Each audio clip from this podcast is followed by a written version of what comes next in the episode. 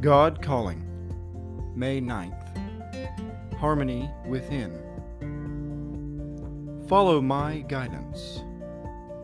Be afraid to head out alone, just like a child is afraid to leave her mother's side. Doubting your own wisdom and relying on mine will teach you humility. Humility is not being critical of yourself, it is forgetting the self. No, more than that, it is forgetting the self because you are remembering me.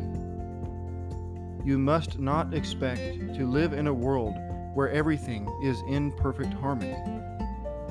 You must not expect to live where others always agree with you.